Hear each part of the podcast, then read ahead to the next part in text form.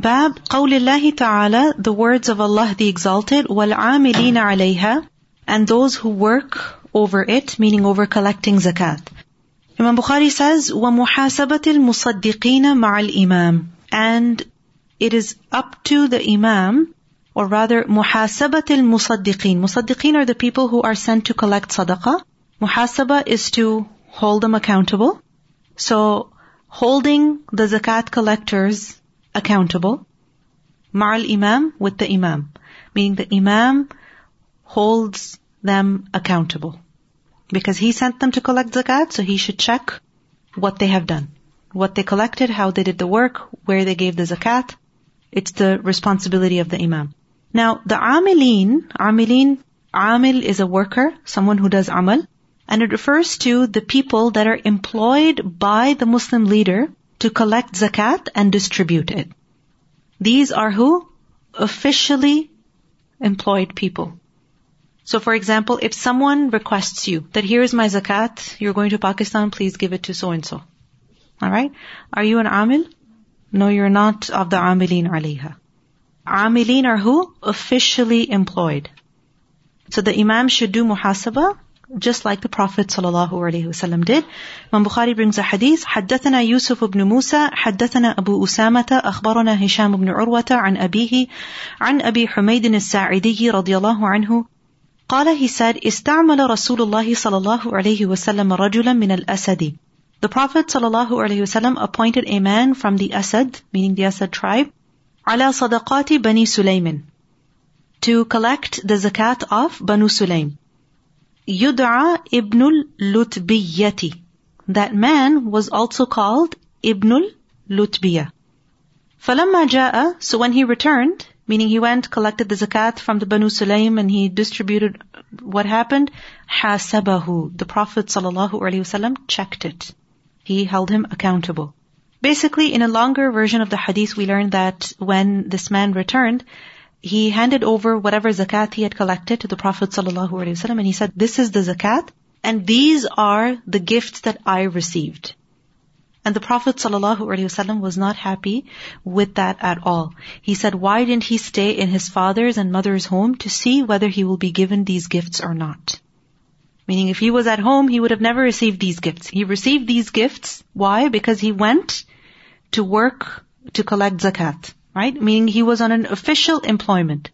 So basically, the Prophet ﷺ did not allow that he should accept that gift or he should keep that. He made it a point that he should hand over everything. So the worker should not accept gifts. They are like a khiyana. They're like a treachery. In a hadith we learned that hadaya al-ummali ghululun, that the gifts given to workers are what? Like a treachery or like a khiyana, like cheating. It's like a bribe. Why? Because why should the zakat collector not accept gifts? Because the people might give him gifts in hopes that he would be lenient. Remember that when you are appointed to collect, receive, manage, and distribute funds, then this is a responsibility. And this comes with some rules. First of all, this is a responsibility that has a lot of virtue. The Prophet ﷺ said that the person who collects sadaqah, collects it, meaning on an official appointment in order to distribute it amongst the poor, then he is like the one who fights in the way of Allah until he returns home. Meaning the entire time that this person is out traveling, collecting zakat, then he is like who? A mujahid fi sabilillah. Secondly, there's also a lot of reward for this.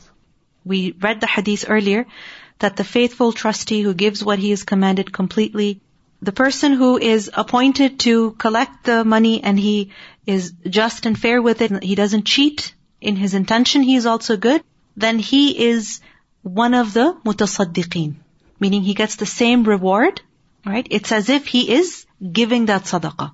So for example, you have been sent to collect money from different people for a certain cause.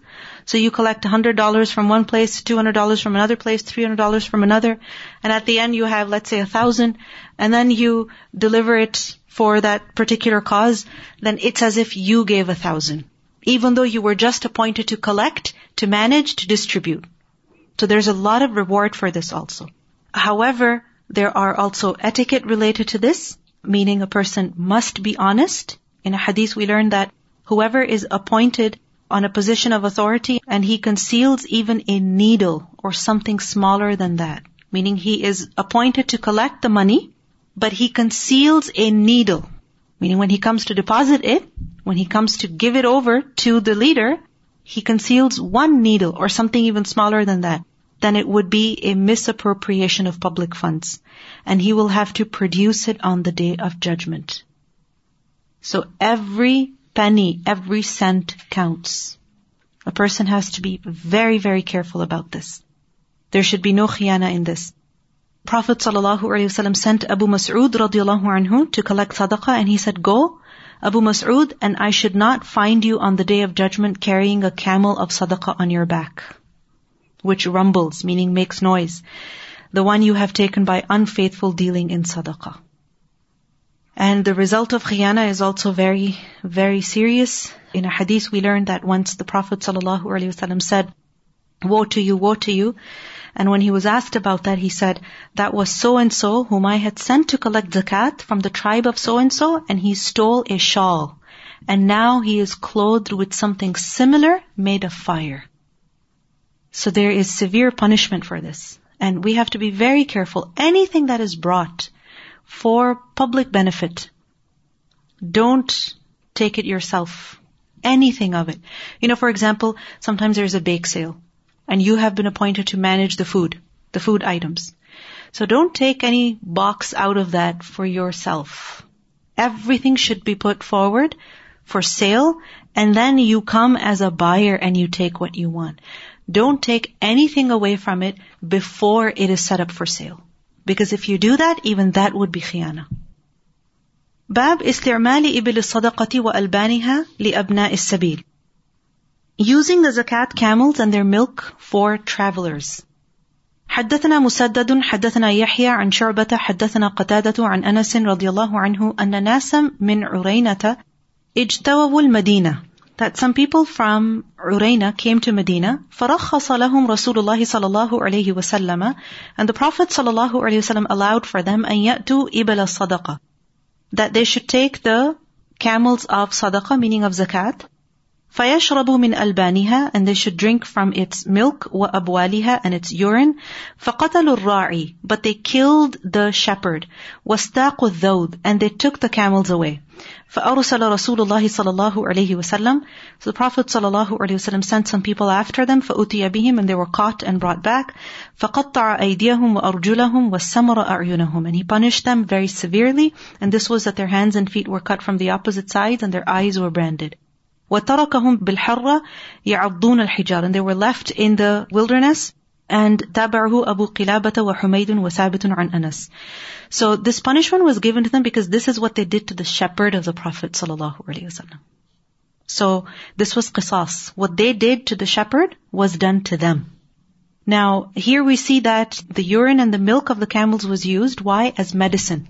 So remember that the urine of animals that are halal to eat is also tahir. It's clean. And it can be used for its medical benefits, and it is used till today. Even for diabetes, actually. Today, these days, people actually use camel urine for this. Also, you know, people use it as fuel, or camel dung or cow dung is used as fuel, sometimes even construction material. So it is all clean. So we see that qisas was taken. Imam Bukhari uh, brings this hadith over here to prove that the camels of zakat, their milk, their urine was used to serve who? Travelers, right? Or people that were visiting. So this is permissible. Bab wasmil imami ibila sadaqati biyadihi. Wasmil imam. Wasm is to brand, like brand an animal, put a certain mark on it for the purpose of identification. All right. And this mark is put by what? By heating, through fire, by hot metal. So the imam does that to what? The ibil of sadaqah, the camels of zakat. How does he do it? With his own hand. Meaning he brands them himself. Now, technically, if you think about it, branding an animal is something painful, isn't it? But it is necessary to protect the animal, for the identification of the animal. If you put some color on it, that color will go away because the hair can be replaced, correct? But if there is a mark on the skin, right, with a burn, then what happens is that that mark stays. So it is easy to identify. So there is a greater goal over here, which is why branding is permissible. But there are rules regarding branding also. Branding is not allowed on the face of the animal. In a hadith we learn the Prophet ﷺ forbade that animals be branded on their face. In another hadith we learn that once the Prophet ﷺ passed by an animal which had been branded and its nostrils were smoking, meaning smoke was coming out of the nostrils of the poor animal. And he said, Allah curses any person who does this. No one should mark the face or strike it. So the face is a noble part of the body, whether it is of a human or an animal. Okay. حدثنا إبراهيم بن المنذر حدثنا الوليد حدثنا أبو عمرو الأوزاعي حدثني إسحاق بن عبد الله بن أبي طلحة حدثني أنس بن مالك رضي الله عنه قال غدوت إلى رسول الله صلى الله عليه وسلم بعبد الله بن أبي طلحة ليحنكه. So Anas radiyallahu anhu said, I went early to the Prophet sallallahu alaihi wasallam with Abdullah ibn Abi Talha. Why? So the Prophet sallallahu alaihi wasallam would give him tahnik. فَوَافَيْتُهُ I found him, meaning the Prophet sallallahu alaihi wasallam, while in his hand was the misam. Misam is the tool, the branding iron. And what was he doing with that? يَسِمُ إِبِلَ صَدَقَةً He was branding the camels of zakat. So basically, the Prophet ﷺ was working with his own hands over here. He hadn't just given that work to someone else. He was doing this work himself. And this work is not easy because you're right next to the fire and you have to deal with the animals. So the Prophet ﷺ was doing this work himself. Now, here, Anas radiallahu anhu says that he brought this baby so that the Prophet ﷺ would give him tahnik. Who was this baby? Abdullah, the son of who? Abu Talha. Right? Abu Talha and Umm Sulaim, remember I told you their story, how they got married? They had a baby, and Abu Talha was gone somewhere, he was traveling, when the baby died. And when he returned home, the baby was sick when he had left. So when he returned home, he asked Umm Sulaim, how's the baby? And she said, he's okay. He's the best that he could ever be. So basically, she didn't tell him that the baby had died. Gave him dinner, he slept well. In the morning, she informed him. And then what happened? She told him, and he was very sad about the death of his child. And the Prophet ﷺ made dua for them. And then soon, this boy was born, Abdullah. He was a response to the dua of the Prophet ﷺ also. And when he was born in the night, Umm Sulaim didn't give the baby anything. First thing in the morning, the baby was taken to the Prophet ﷺ, and the Prophet ﷺ gave him tahnik. And he prayed for him, and Abdullah had, it is said that Abdullah ibn Abi Talha, he had nine sons, and all of them had memorized the Qur'an. And this was a big deal. Nine sons, all of them had memorized the Qur'an.